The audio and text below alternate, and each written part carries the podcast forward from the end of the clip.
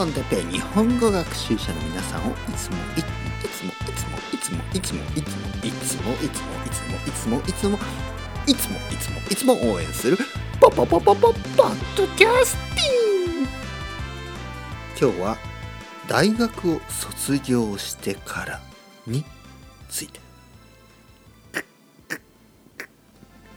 レベルアップはい今日もベルアップしましたね。日本語コンテッペイの時間ですね。元気ですか？僕は。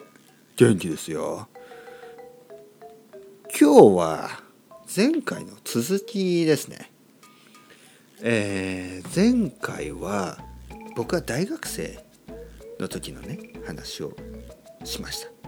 で大学生の時に一番大きい僕にとって大事だったイベントというのは東南アジアに行ったこと、えー、ショーンというアメリカ人の exchange student 交換留学生と一緒にアメリカに行ったことでねなぜこれが大事だったかというと別にそれがあの僕がヒッピーになったというあの話をしたんですけどまあヒッピーといってもまあ wannabe hippie ですよねだけどあのまあ実はねそれがきっかけで僕は英語の勉強を始めるわけですよね。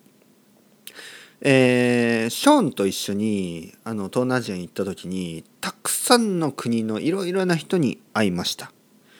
メコンデルタツアーとかでね、えー、いろんなヨーロッパの人たちとかオーストラリア人とかねアメリカ人に会ってそしてショーンはねもちろん英語でそういう人たちと話ができるコミュニケーションが取れる。だけど僕は結局ね英語ができなかったんですよよく分かんなかったまあもちろん小学校じゃない中学校高校大学とかでは勉強してたけど全然その会話はできなかったんですよ。そしてねやっぱり日本に戻ってきてやっぱりこれは英語を勉強しなきゃダメだ。ね英語を勉強しないとダメだという気持ちになってそこから英語を始めたんですね。最初はポッドキャストを探しましたね。ポッドキャストの ESL とか ESL ポッドキャスト。であとはあの Effortless English Podcast っていう、まあ、AJ ホーグっていう人がやまあ今でもやってますよ。素晴らしいですね。長いですね。でそういうポッドキャストを聞きながら英語を勉強しましたね。だから僕はね本当にね皆さんと同じなんですよ。あの英語話したいなと思ってポッドキャストを探したんですね。皆さんも日本語を勉強したいなと思ってポッドキャストを探してくれたんですよね。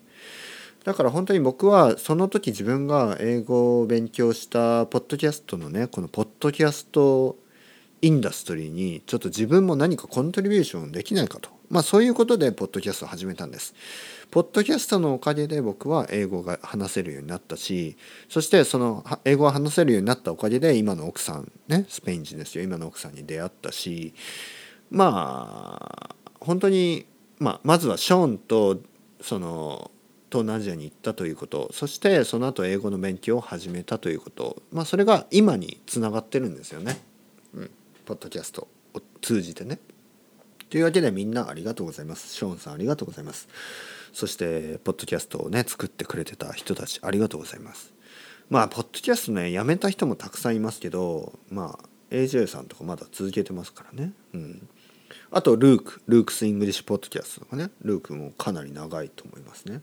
ルークはね多分僕がその後ロンドンにあの留学した時にね、えー、聞いてましたね。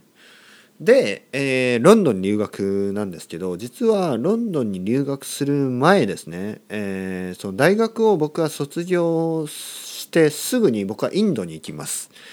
えー、なぜかというともうもうあの僕はヒッピーヒッピーになってたんですよね完全にね。完全にじゃないけどまあワナビーヒッピーに完全になってたんですよね。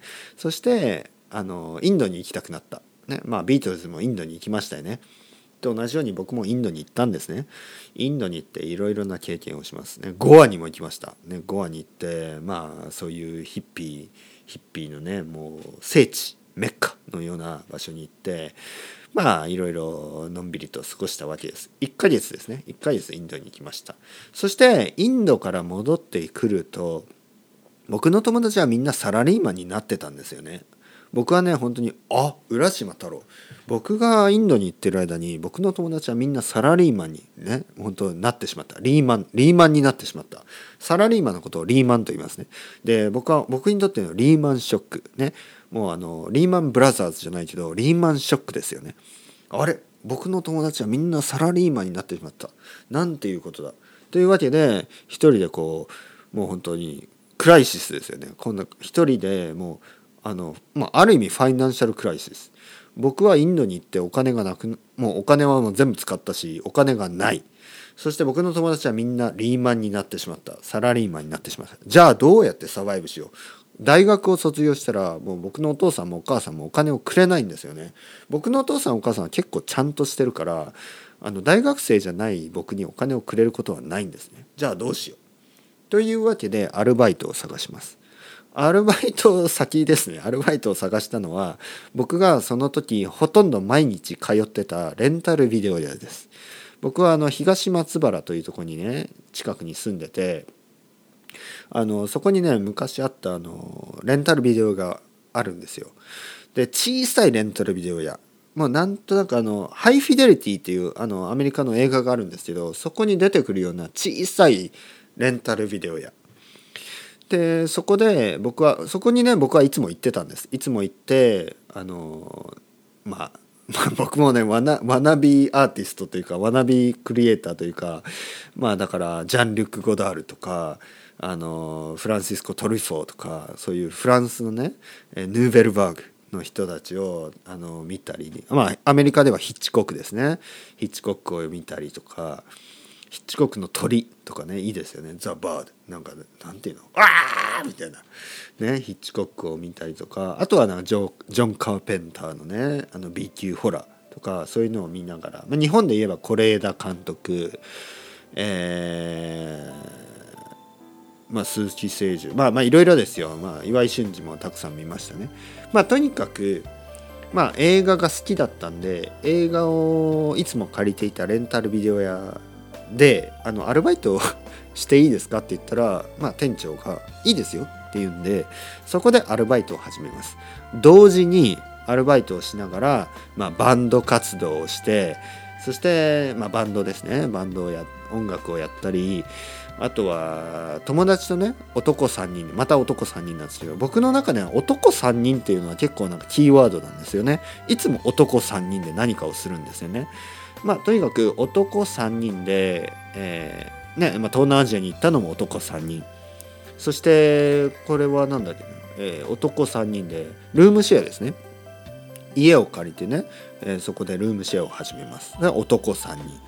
その後ね男3人。ロンドンは違うけどあでもロンドンの時も男3人で何かやってたし日本に戻ってきてからも男3人でその英会話教室っていうかね語学学校も作ったし男3人でまあいろいろやってますね。まあでもその男3人の組み合わせはいつも違います。ね。まあ男じゃなくても女の人でもいいんですけどとにかく人が3人集まればね僕は何でもできると思ってる。なのでなんかどっかで読んだ話は人が6人集まれば何でもできるっていう話を聞いたんですけど僕はね3人いれば十分だと思います、ね、3人いれば何でもできる。というわけで僕と何かをしたい人は3人で集まりましょう。